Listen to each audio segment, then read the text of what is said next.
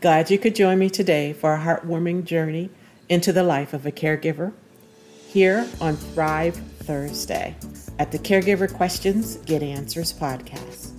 I am your host, DJ, and I will share my experience as a caregiver with you.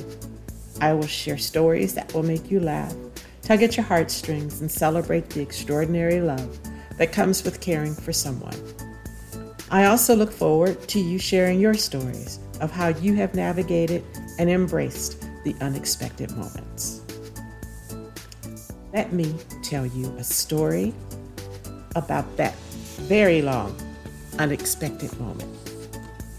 I had just got in from work, and before I knew what was happening, Mom opened the door, and out the door the dog went, and out the door she went too.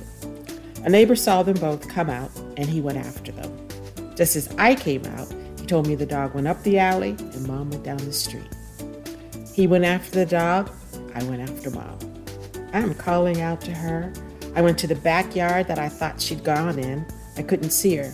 I'm calling mom and getting no answer. It seemed like I was in the wrong yard. Then I remembered. She no longer recognized that she was mom. I couldn't see her, but I could hear the dog, and I could hear the young man calling to the dog. Some panic was setting in because this backyard didn't have a fence around the side. It led out to a hillside with an awful drop. It was disconcerting not seeing her or the dog at this point.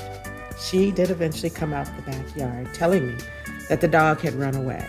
I said, Yes, I think I know where he went. So I had her with me, and off we went in the direction of the alley. That wonderful neighbor was still in the back with the dog, trying to get the dog to come to him.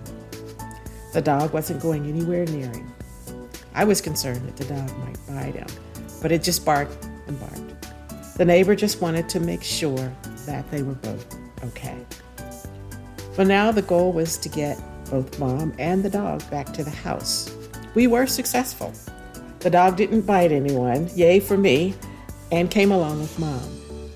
Home never looked so welcoming to me. I was on the phone, turned around, and looked up the hall. There they were at the door again. I was ready to shake that dog until his toenails jingled. The dog hadn't gone far, just across the side of the house to get in the backyard, but the gate was locked. I got him back in the house and put him out in the yard.